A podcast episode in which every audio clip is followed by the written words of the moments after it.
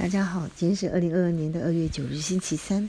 今天六十家人要跟大家分享的是投资日本的不动产，并且呢，用信义房屋最近呢在推荐的一个标的，在大阪本町站的 Brands Tower 为例，来跟大家分享一下，到底日本的不动产，嗯，投资的可行性怎么样呢？好，第二六十家人想先跟大家分享第一个结论，就是说。如果台湾人想要在台湾以外的地方 long stay，那都是家人的排序呢是日本第一，由于美国、欧洲、加拿大、澳洲，甚至是新加坡，这里面呢韩国跟中国大陆以及东南亚国家，六十家人暂时是不会列入考虑的。好，第二个，如果海外资产是嗯。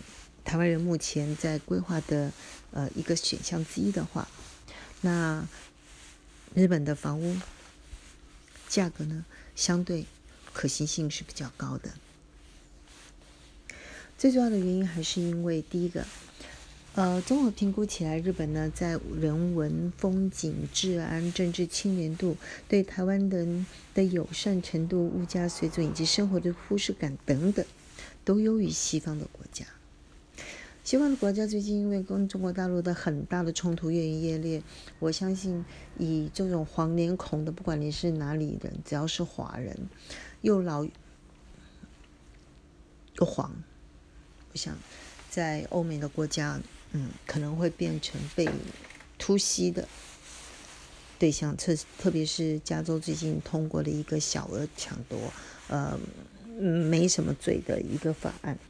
好那为什么优于新加坡呢？新加坡呢天气比较热，人文呢也比较安板，物价呢其实也是偏高的。我想评估起来是远不及于日本的。好，那再来呢，就来跟大家分享一下日本的不动产。日本不动产，我们还是先用 top down 的方式来看。我想日本的不动产优点非常的多。日本呢，它是世界第三大的经济体，它的国家竞争力世界排行第九。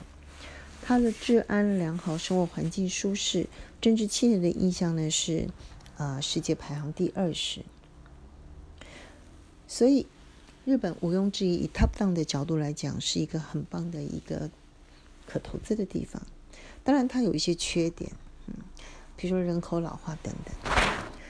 那印象中呢，日本的股市曾，呃，日本的房市跟股市都曾经崩跌，但是事实上。以东京跟大阪的房地产来讲，它的价格已经上来了。特别二零二零年的东京奥运呢，呃，也让东京的呃整个整个交通网等等，还有房产价格都大为改善。好，但是我这次要评估的是新义计划，来新义房屋所推荐的，呃，在大阪本町站的一个不动产的标的，叫 Brands Tower。综合评估的结论是值得买进。最主要的原因呢，是第一个，建物的本身呢，它是非常棒的，它是由日本的知名的建商加上知名的呃营造厂一起合作新建的。第二个，它的地点呢非常的好，交通便利，它呢在本町站附近走路只要三到四分钟的时间。那本町站呢是呃大阪的红线跟绿线的交汇口。对外的交通呢，向上你很快也很便捷就可以到京都，向下呢也很方便就能够到关西机场回到台湾。向左呢可以到宇宙广场，也就是未来的奥运会所举办的地方。所以呢，交通呢非常的方便，距离都不远。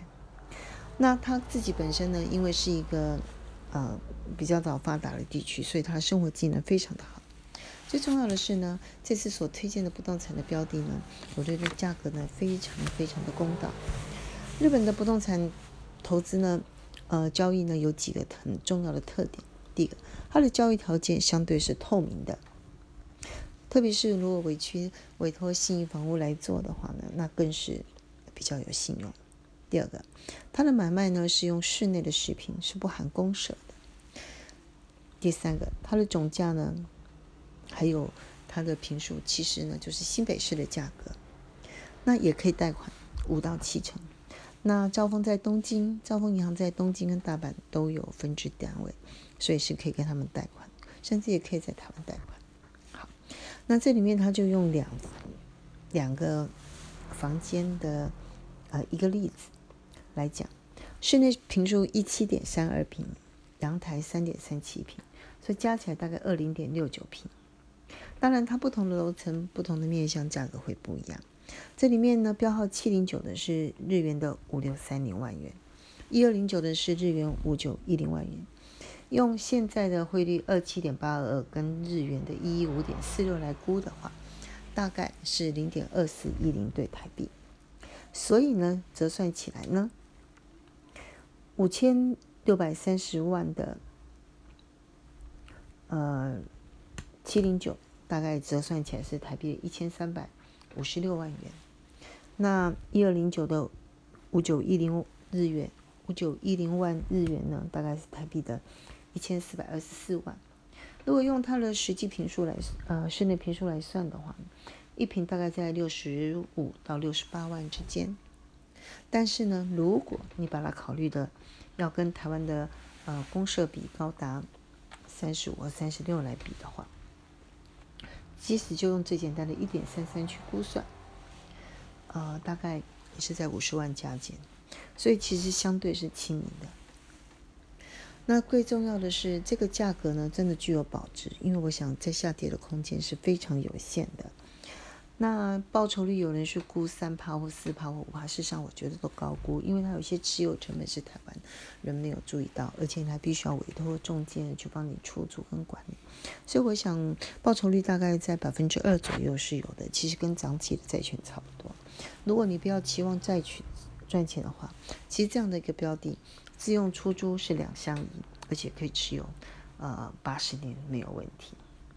而且它二十四小时的管理对住户的安全性很棒，所以出租呢也不是问题。好，以上，其实我真的还蛮喜欢这个标的的，嗯。